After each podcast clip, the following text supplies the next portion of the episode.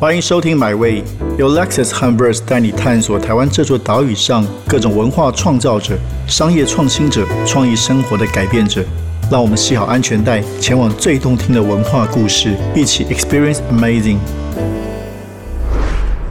鲜乳坊是台湾很知名的。牛奶的品牌，他们不只是提供好的鲜乳，而更重要的是，当时理念其实是为了改变台湾的弱农的生产产业。那今年刚好六年以来，其实真的是为台湾的社会带来很多新的观念和许多新的冲击。我们今天很高兴邀请到鲜乳坊的创办人龚建家来到我们节目的远端的现场啊，因为他现在在云林，平常就也住在云林。那我们先欢迎建家，你好。嘿，Hello，铁哥，Hello，大家各位听众，大家好。哎，先介绍一下为什么你会在云林？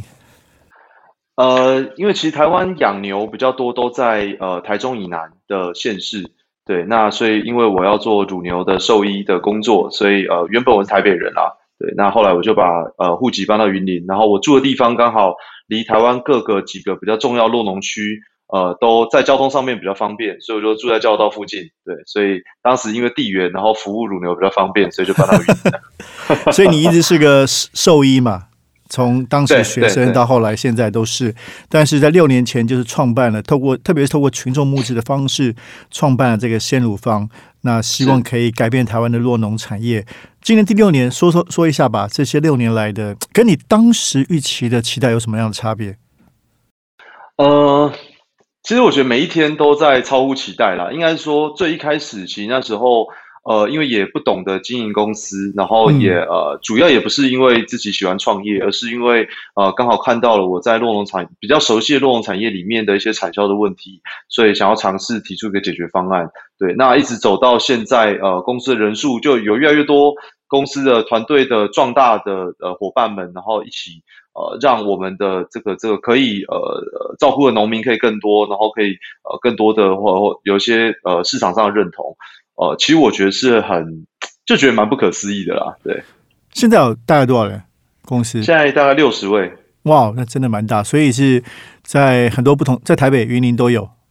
呃，主要还是在台北。我们台北县市呃，我我们公司在呃在新庄，对。然后呃，仓库在呃有一个比较大的冷藏仓库在五股。对，那我们呃在呃中南部的技术的人员呃比较少，大概就四位，其他的大几乎都在北部这样。那可不可以跟听众介绍一下？因为大家可能对鲜乳方讲，其实就是喝好牛奶嘛。哦，那像我前两天在便利商店，好像要点一个什么什么比较高级的什么什么拿铁，哎，他就从去冰箱拿一罐拿出一罐这个鲜乳方的牛奶，加进他们的拿铁里面。那可是对，可是当你刚刚你提到，其实是为了解决产销的问题，可不可以替我们稍微简单分析一下，到底是什么样的问题？那你们的解方是什么？好，呃，过去其实呃，农民他们的。呃，生乳都是直接交给大乳品公司收购，那大乳品公司其实会跟非常非常多一两百户的农民来做这个合作，然后收购完之后就会把这些牛奶混合在工厂里面。来做呃相关的生产，从运送开始到生产，就会把这些牛奶做混合，然后做呃一个标准化的动作，让每一天的牛奶都是以规格化的方式来做生产。但是其实这些农民呢，他的生产它是一个农产品哦，就像水果一样或者蔬菜一样，他们的品质其实都是不一样的。然后每个农民有他自己饲养的风格，然后有的农民其实非常用心，他用比较高的成本，然后甚至用呃比较友善乳牛的方式来做饲养，成本可能比较高，或是说它的风味品质可。可能更好，但是在过去的收购的机制底下，它是做全部的混合做生产，所以它的收购条件可能就没有办法做出差异化，所以会让有一些有心想要呃做出更好差异的农民，他可能就不一定有合理的收购条件。然后呃过去的这个收购机制，其实农民比较没有呃跟呃这个乳品公司呃沟通的空间，所以它的收购的呃条件可能也不一定能够符合农民想要饲养的一些方式。那他们就越养越没有这个信心，然后对消费者来说，可能呃呃很多消费者想要知道他的牛奶来源是从哪个牧场来的这一段的呃讯息，其实是是没有办法知道的，就是它背后是没有办法有一个呃透明溯源的机制的。然后如果你想要喝呃比较好的、比较高等级牛奶，市场上也没有这样的一个选项提供给呃消费者做选择。所以我那时候其实看到，就像说有些农民他呃长期可能有一些呃牧场牛只健康的问题，他想要更新他的设备，更新他的环境，更新他的榨乳机，但是因为他的呃呃这个收购的条件或收购的机制，可能不一定支持他能够有比较呃好的收购价格，让他们用他们想要的方式来做饲养，所以他们就会陷入一个恶性循环。所以我们呃的做法就是我们就是呃用单一牧场的方式，让呃我们的收购条件目前是全台湾收购最高的收购乳价，而且每一年公司的净利还会回馈给农民来做呃这个呃动物福利跟员工福利的呃一个使用。那这个收购条件都是跟农民讨论出来的，就是诶这个农民想要用什么方式饲养，那这个价格是不是能够支持他们来做这个饲养？那我们现在有五个合作牧场。每一个牧场都是单一牧场的生产，就是每一瓶鲜奶都是来自一个牧场，它的风味、它的特色，然后它的呃风土，然后它的呃牛只的品种，还有说它的照顾跟饲养方式都能够保持保存它呃呃的特殊性，然后呃让大家可以呃。类似像咖啡一样，可以去品评这个不同牧场来源的一个一个一个差异，能让那个优势可以被保留下来，这样子。哇，我觉我其实一直有个念头，就是我们 Verse 杂志应该要跟着你去牧场去去采访、深入报道，看看这些牛奶怎么生产的。非常期待啊！就之后 有这个机会，对啊，想想象那个照片，应该都会觉得非常。很有魅力哦。那今年这个 五五月开始的疫情，其实对大家影响都蛮大的。那鲜乳方也推出了好农蔬果箱的一个计划，把原来只是主要载送鲜乳的牛奶车加入蔬果、鸡蛋等等，效果也非常好。可不可以分享一下这个计划的想法？好，呃，其实我们在呃六年前就是透过群众募资来起家的。那那时候群众募资，我们募的第一个项目，其实就是我们希望招募一台冷藏车，因为其实鲜奶是所有冷链里面对于温度的控管的稳定性是呃要求最高的。好，那也因为疫情的关系，其实有一些店家，呃，不管是咖啡店啦、手摇店啦、餐饮店啊，其实受到很多的影响，所以其实牛奶的贩售也。也一并也受到了影响，因为我们有一些原料是提供给这些业务使用的，那也让我们的呃冷藏车，其实我们我们有很很多台冷藏车在台北县是做配送，那呃我们就有一些多余的产能，那我们就知道，我们既然有一个很好的呃冷链的这个这个服务的系统，包含我们自己呃公司伙伴在配送上面的服务的经验，还有说这个冷藏车温度的控管，其实能够很好的把。呃，其实除了现在以外的衍生的这些生鲜的产品，能够做呃很好的配送，因为其实，在生鲜的配送上面，几乎是物流最困难的一块。那既然我们这经验，我们延伸这服务，那第一个可以让呃消费者在居家生活的时候，可以呃在生鲜上面可以更多的呃被服务。然后我们其实跟非常多的农民其实都有很好的互动，除了鲜乳以外，我们其他也可以照顾到不同属性的农民，可以一起在疫情的过程当中，可能受到一些冲击，但可以透过蔬菜箱可以进入到消费。消费者的生活，或者进入到大家家庭来提供服务，那也可以让我们呃鲜奶配送的这个经验能够呃呃应用在这上面，然后把呃鲜奶的这个这个不管冷藏车啊、物流啊的这个系统也可以呃很好做发挥。所以那时候的出发点大概是用这方式来做相关整合啦。对，那这个计划是是呃有时间性的吗？疫情期间还是会一直继续下去？呃，其实我们也在思考这个问题啊，因为我觉得，呃，我们那那时候算是一个尝试，因为我们确实没有呃做过这种鲜乳以外的延伸性的乳制品，尤其像鸡蛋要配送很容易破啊什么。那我觉得目前的测试还算蛮成功，而且消费者很明显，我们在群众募资上面，呃，就是大家的。呃，接受度还有说，呃，想要购买意愿算是高的。但疫情之后，如果后面慢慢回归到正常，大家的消费习惯会不会维持在想要透过网络的方式来做一个生鲜的宅配？这个东西我们也要。呃，看一下市场的需求到哪边，因为其实生鲜的农产品它会有一些库存的问题，所以如果你没有到达一个基本的量体，你后面有一些库存的呃处理期，会造成一些比较复杂的部分。所以呃，这个我们呃，我们目前还是希望能够持续提供这个服务啦。那呃，至于到底消费者的习惯会怎么样被改变，还是我们在观察的部分这样子。哎，那关于这一点，刚刚讲到宅配跟库存，那其实你们是从去年开始推动了订阅制吗？对对，没错。去年上半年，对对，这个又是一个很很新鲜的。其实当然好像很传统啊，小时候也有这个送牛奶嘛到家里。那可是对这个鲜乳方是一个全新的一个一个实验，然后在群众部上也非常成功。所以现在大概有多少的这个订阅牛奶户？呃，固定订阅的大概几千位啦，对，那但是因为但是因为订阅的时间会随着季节，还有说他们呃数量呃家庭人员的变动，它还是会有一个起落，所以它呃虽然用订阅的这个方式，但是它其实人数还是会有消长，但是在呃。我们进入疫情三级的时候，我们的订阅人数是突然增加非常多的。对，那其实订阅的这一个呃概念，其实是呃，其实在国外有个叫做社群支持型农业，叫 CSA。那它的概念就是农业，它是一个长期稳定的一个发展的一个产业。所以对农民来说，他不会养牛只养个一两年，他要养就是十年、二十年、三十年起跳。所以如果有一个长期的客群，呃，能够稳定的支持这些农民，用他们想要的方式来做。来做饲养，那他们就可以很安心的，呃，就是有一些投资，还有说有一些呃牛只照顾的一些投入，这样。所以，我们那时候其实也是按照这样的一个想法，然后在国外社区支持型农业，其实最开始发展就是乳品啊，因为乳品算是非常贴近大家每日生活固定的稳定的这样的一个需求啦。对对，其实讲到这个，就是说，我觉得鲜乳方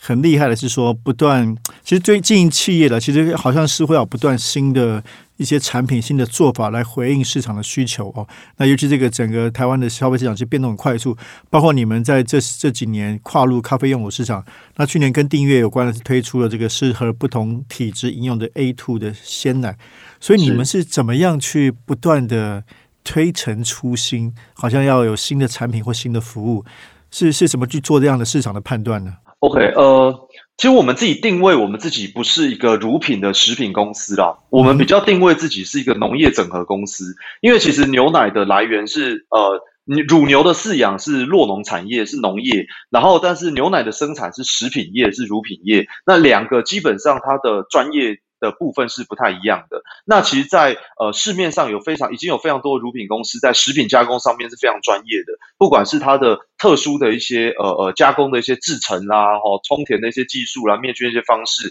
然后或是在上面做一些原料的一些处理，让它有一些额外的营养成分在牛奶里面。那这一块其实我们自己知道，我们的这这并不是我们呃最专业的地方。那因为我自己本来是兽医，所以我对乳牛的健康牧场的饲养是比较熟悉的，所以。我们在产品的思考点上面，我们会以农业整合的方式来思考怎么做出产品差异化。举例来说，像 A two 的这个产品，它并不是在工厂里面做任何的添加，它就可以做出来的产品，不是，它要回到乳牛的育种，回到乳牛的呃这个饲养哦，然后所以大家花我们要花了三到五年的时间，慢慢的呃去育种出这个特殊品种的乳牛，然后因为这个乳牛它有一个特别的基因，可以让呃它生产的这个。乳乳蛋白可以有一个不容易过敏的结构。哦，那这个其实就是非常漫长的时间，然后它也很难在工厂里面一触可及，但是这反而是我们呃比较呃喜欢的模式，就是回到农业的本质。那第二个其实就是呃我们在讲产品的迭代思维，就是现在很很多都会在讲这种数位思维，就是用迭代来去形容。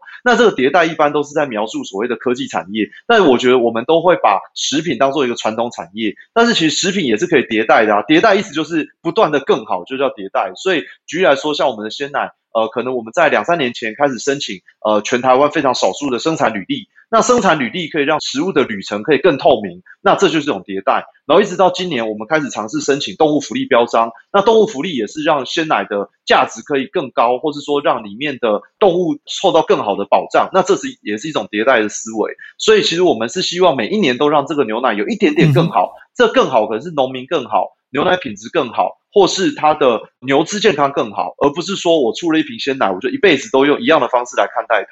所以这是我们想尝试想要把这种迭代的数位思维放进这个传统产业里面的一个想法了。哎，真的很棒哎！然后你一开始刚刚一开始讲到说，你们其实不只是或者不是卖牛奶，其实是个农业整合公司。这个跟我们很像哎，我自己也常常想说，我们好像是个不是是个杂志，但其实不是在卖杂志，我们其实是个文 文化。我们常讲说自己是个文化整合的平台，因为其实其实杂志是一个沟通方式嘛，但是我们也策划很多的活动啊，去让不同的文化的创作者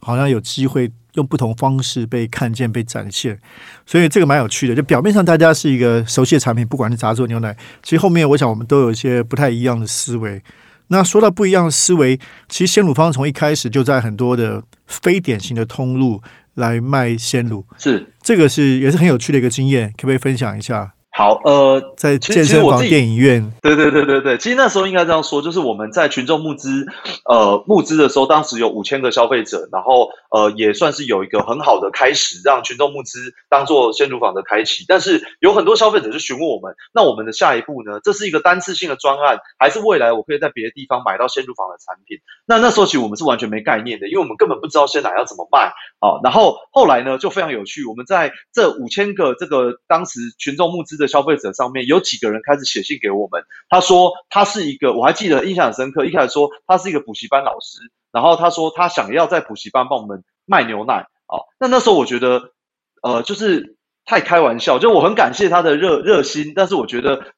怎哪有什么在补习班卖牛奶这种事情，我觉得太不可行了啊。所以我就呃，就是还算是很。很感谢的这个呃，先暂时婉拒他，就说 OK，那呃，我们如果有未来会贩售通路，我再告诉他。结果没想到，我就陆陆续续收到了好几封这样的信，包含有的是宠物美容店哦，他说呃，这个他他也想在宠物美容店卖我们的鲜奶，然后有一个书局，他想在书局卖我们的鲜奶。后来我就发现，哎，通路的概念我们好像太受限了，好像卖鲜奶就应该要在超市或者在便利商店或者在什么样的百货的一个通路？那难道？这个通路，通路它本质上就是面对跟消费者接触的地方，所以有没有可能我们可以善用这些对我们友善的不同的通路，然后来变成我们先入网贩售的地方？所以我们就募集了第一批，我还记得那时候很好笑，我们募集的叫做呃奶头计划，奶头就是揪团。卖牛奶的这个 leader 的这领头的人就叫做奶头，然后我们就扩大，我们就发信给所有的五千个消费者说，如果你有任何有冰箱的地方，然后你愿意帮我们揪团来做牛奶的一个贩售，我们都送你一个呃我是奶头的一个一个一个徽章哦，可以挂在自己身上，然后就有非常，然后这是我们第一代的非典型通路，然后那时候就有非常多很特殊的通路是我们都意想不到的，包含了刚刚说的这些以外，包含了呃药局啊，然后呃就是包含了一些。文创店啦，等等的，全部都在他们呃的这个通路的空间里面开始贩售鲜奶。然后我们发现一个很特别的事情，就是如过去的鲜奶，如果在传统这种连锁通路上面，因为它鲜奶贩售品相非常多，所以它也不可能去特别介绍呃任何一支鲜奶给他的顾客。但是如果你走到一个书店，看到他有卖鲜奶，或者走到一个药局有卖鲜奶，而且只卖鲜乳坊的鲜奶。第一个，我们没有其他品相的竞争者；第二个，消费者就会很好奇，说：“哎，为什么你在卖鲜奶？”这时候，我们的这些这个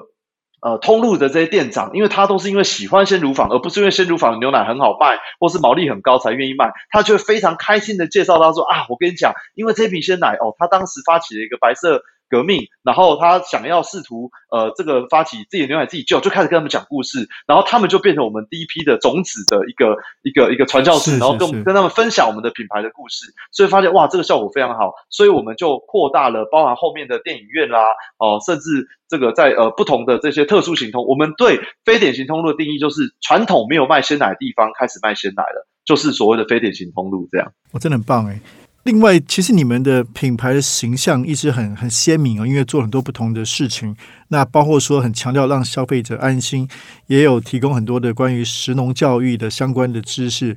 树立了一种特别独特的品质的形象。所以，线路方如何在这个商业收益和社会服务中取得一个平衡？OK，呃，其实我们一直是比较希望是能够让呃产业永续发展的视角来去。来去做运作。那我们自己公司的使命是建立让消费者信赖、哦，农民骄傲、动物健康的新食农生态。所以基本上这个使命，它要服务的包含了农民、包含了动物、包含了消费者，就等于是我们希望搭起一个桥梁，让大家可以互相理解。哦，原本农民的困境，呃，它包装在一个呃乳品的品牌后面，你可能根本不认识这个农民，也不知道他遇到什么问题。哦，那对于消费者来说，农民也永远不知道消费者需求是什么，他也不知道是谁买了他的商品。那当我们搭起这个桥梁之后，让大家互相可以理解，我们透过文字、透过影像、透过照片，甚至透过呃，我们有一些粉丝带到牧场来，让他们亲身的了解我们农民的真实的生活，然后透过一些比较封闭式的一个社群的一些经营，让两边的呃想法需求可以对接。我一直觉得，就是你唯有透过互相了解，你才会做长期的支持。嗯哼，那否则很多，如果你只是因为短期的行销活动，你的促销这样的一个销售方式，我觉得对农民的长期的呃发展，我觉得并是呃不一定是最有堆叠性的。所以我们很希望是永续的角度来看待呃这样的一个发展啊。哎，说到这里，对啊，其实鲜乳方除了这个刚才提到的改善落农生态，其实你或者是品牌也经常过去对于一些重大的社会议题进行倡议，特别是农业的问题，是吗？对，其实我我们自己呃公司内部，其实我觉得都很多过去对于各种不同领域的呃社会问题都是呃非常在意的哈。那举例来说，像我们有同事他非常喜欢动物，关注流浪动物的议题。所以，我们每一年，我们呃公司每个伙伴都可以申请志工假。这个志工假是公假，哦，就是我公司一样是有有资薪，哦，但是让你去做志工的服务，OK，哦，不管你是要去育幼院做这个育幼院的一些服务，或是要去流浪动物之家去照顾这些狗猫，那我们就会在呃我们公司的群组里面就会发起说，哎，有没有一些人要一起这个周末跟我一起去照顾流浪动物，然后我们一起去参与这种志工的活动，好，那我觉得这样的一个呃社会参与的一个过程，我觉得也可以呃培养我们更柔软的一个心态来，因为我觉得商业的呃过程其实是非常硬的，而且是非常竞争的，而且是呃非常有压力的。但是我们知道，在这个过程里面，我们要培养我们的敏锐，去感受到这个社会的需求，或者说感受到呃这个社会有温度的一块，我觉得也才可以长期的让这个品牌是更贴近这个社会的温度。因为我觉得我们既然定位是社会企业，就是在社会里面的一间企业，所以我们要有社会的一个呃使命跟呃我们所关注社会的脉动的这样的一个前提，在我们企业经营的长期的里面啊，对对，这里你刚刚提到员工的部分。呃，其实因为像你们这个有非常非常强烈的这样的一个使命感，是一个社会企业，所以你怎么去建立一个？因为既然我们今天这一集谈的是这种商业创新，怎么去建立员工对于一个方向或者是共识的认知啊？我自己也蛮好奇的。呃，第一个是，其实我们在公司刚进来的时候，我们每一位伙伴，我们都会安排呃，可能三天两夜的时间，我们会到呃南部哦，就住在云林。一段时间，然后就跟着我一起到牧场来认识这些农民啊，因为他们要知道，他卖的不只是一瓶鲜奶，他卖的是。这个鲜奶后面的农民跟动物，他们所支持的整个这个生态系，好，那如果你没有眼见为凭，没有真实的把自己投入在里面做体验的话，其实你是很难有这感觉。因为在台北，在办公室里面，你不一定会有农业的一个感受。那我们办公室里面，我们的办公室的设计，我们也是设计一只很大的乳牛，就是我们办公室的四根柱子就是乳牛的四只脚。啊，然后我们每一个这个会议室，它都有一个主题，举例来说，这个主题叫做“好乳牛”或是“好兽医”或是“好洛农”。然后“好洛农”的话，里面就会有我们合作的每个牧场的洛农的照片。然后如果好乳牛，我们就在墙上有这个牧场这个视视觉，好像在办公室里面，我们可以感受到这个农业的氛围。对，那我们每一个礼拜，我们都会有一个公司的一个大会的时间，然后我就会跟大家分享，呃呃，最近在牧场发生一些事情，举例来说，可能在疫情的时间，可能牧场。会有什么样的动态？然后或是说，哎，最近这个牧场端，呃，农民跟乳牛又有什么一些新的呃讯息啊？透过影片，然后透过呃这个呃长期沟通的一个方式。然后我们也有一个共好时间哦，就是希望在每个礼拜，呃，由公司的每一位伙伴都可以匿名或是呃非匿名的方式来感谢每个礼拜呃哪一些伙伴可以呃支持了你些什么事情，然后或是他主动帮助你什么，然后你呃你觉得非常非常受用的，好，那尽量能够在这过程中呃慢慢让我们的呃共好的这个呃文化可以呃真实的在里面被发展这样子。哇，我觉得这个进家很不容易哦，从一个。兽医，然后去创业，到现在六十个人的公司，要建立一套管理的或者说企业内部的文化，真的我自己作为一个也是一个新的创业者，觉得很不容易。所以，我哎，接下来聊聊你个人的部分，因为曾经你在一个之前的活动有说过，在创业过程中最难的是不一定知道自己要什么，所以现在还是吗？对我，我我觉得是诶，因为因为我觉得公司在不同的发展阶段。你的讯息跟你所在意的事情也会有调整。举例来说，像呃公司的人数慢慢增加，就会觉得能够让伙伴们感受到幸福，或是让伙伴们有一个很好的工作的环境、工作空空间，就变成是一件非常重要的事情，或是我非常非常在意的事情。但可能在最公司最一开始要生存下来的时候，呃，可能呃这这个事情的感受度就会没那么强烈。对，然后呃，然后呃，当然，我觉得在商业的追求上面会有很多的人，我觉得在一般的传统的一般的公司，当然就是呃，纯粹把这个获利最大化当做一个最主要的一个关键目标。但是我觉得，至于在社会企业里面，我们最重要的是怎么如何发挥社会影响力。那社会影响力是一个一个概念，它是它是呃需要被定义的，所以这个社会影响力是。发展在落农产业里面呢，还是在消费者里面呢，还是是在社区里面呢，还是在呃公司的呃内部环境里面呢？这些社会影响力也会随着我们使用的不同的工具，像我们加入不管是 B 型企业哦，或是用一些像 SRI 这种社会呃影响力的投资报酬率的一些工具来去衡量。我觉得呃会一直有不同新的激荡，然后让我去必须要思考这件事。如果它很单纯，就只有一个财务指标，我觉得可能不用常常去思考这件事，就一直追求这个目标就好了。但正因为社会影响力它是一个概念，而且我觉得现在社会氛围是呃有非常多的呃相关的论述是正在发展当中的，所以我也非常喜欢去看呃周边一些不同社会企业一些案例，或者说看待其他的呃国家在这一块上面社会影响力的发展有什么，然后来去重新反思那。那我们应该要追求什么？到底什么才最重要？是不断的扩张是最重要的呢，还是在这扩张底下，它同时促成了什么才是最重要的？所以说真的，到现在我也常常还是没有答案。虽然我讲没有答案，对公司来说可能会觉得有点恐慌，或是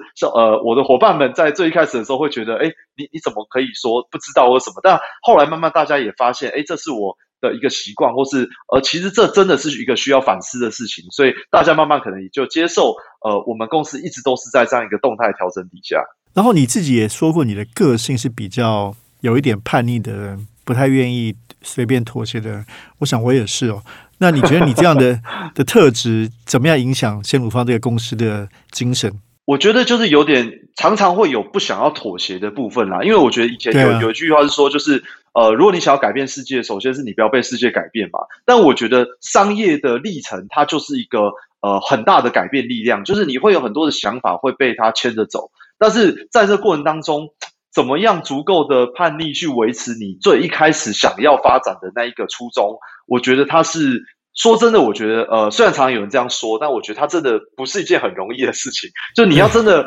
有一个呃强大的意志，去有想要有一点不能妥协的叛逆性格，才能让你呃想要追求事情，它还能维持在那个呃方向上面啊。所以我也不敢说这件事情我做得很好，但至少我觉得我还蛮常提醒自己的。所以其实呃，举例来说，像我我非常喜欢一本书叫《小王子》，那我觉得《小王子》就是回到一个。呃，初心用呃小孩的眼光去看待很多复杂的议题，它其实呃没那么复杂，它其实是可以很单纯化的。所以三不五时，我可能就会呃翻一翻这本书，重新回到那我到底当时在意的事情是什么，然后呃我我其实真正不想妥协是什么，然后常常需要来提醒自己这件事情，然后维持自己呃还是有一点点叛逆的那个状态。呃，来来去做运作啦，对，哇，真的，哎，我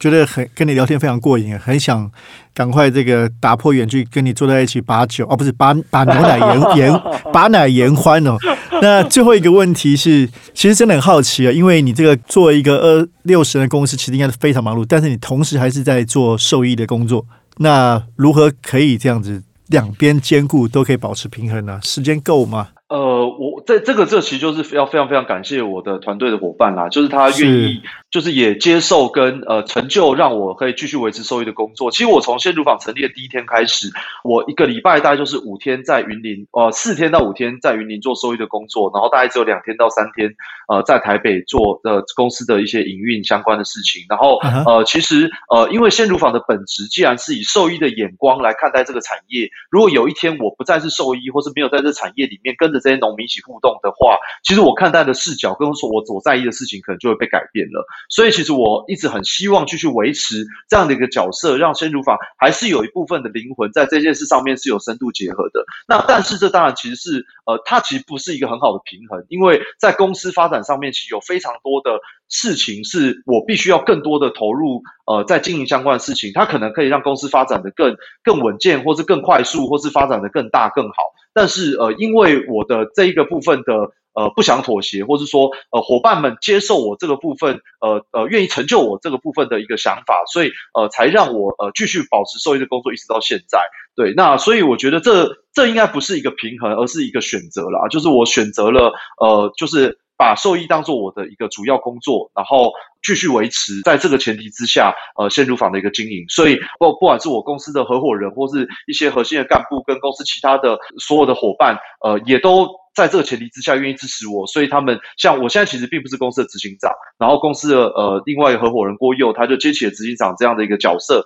那主要就是继续也让我可以呃在兽医的发展上面可以维持我呃兽医服务的这个一个身份啊。对，好，今天非常感谢鲜乳方创办人，也是大动物兽医的弓箭家阿嘎，那也请希望我们的听众朋友也可以除了用好的鲜奶之外，更可以透过鲜奶去关注台湾的酪农产业、台湾的农业。谢谢阿嘎，谢谢，谢谢。谢谢谢铁哥，感谢大家，拜拜拜拜。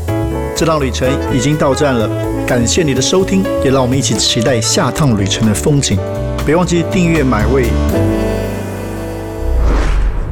本节目由 Lexus 和 Verse 文化媒体联名出品。